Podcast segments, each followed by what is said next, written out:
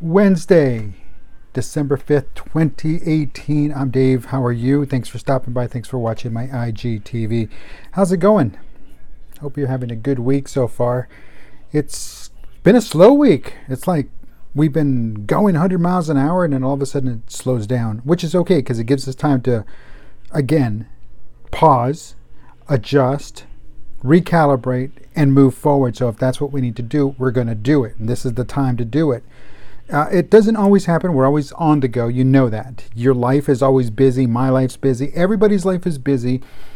And let's not forget that. Let's not forget that no one else is busier than the other. No one else is more important than the other.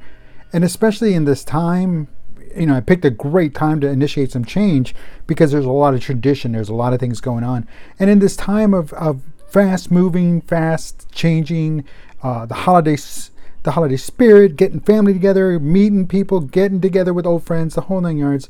We've got to remember that, hey, they're just human, just like us. No one is better than anybody else. And we realize that, and, and we, we work with that, and, and we know that, and we need to also carry that over past into the new year. Now, that's part of change. It's accepting people for who they are, accepting them for what they are. But it's when they do the bad stuff, when they do the wrong stuff, when they're acting like knuckleheads, and yes, somebody definitely has to call them on it. And there's absolutely nothing wrong with you calling somebody on it, just like you should also be accepting of the fact that one day somebody's going to call you on your nonsense, on your knucklehead behavior, because I hope somebody will call me on that one day too. That being the case, always be striving to accepting others, always be striving to be um, with others as far as you're on their side, you got their back, you got their six. But again, if they need that swift kick in the backside, be the one that's going to deliver it because that's how you change. That's how you learn. That's how you grow. That's how you become a better person.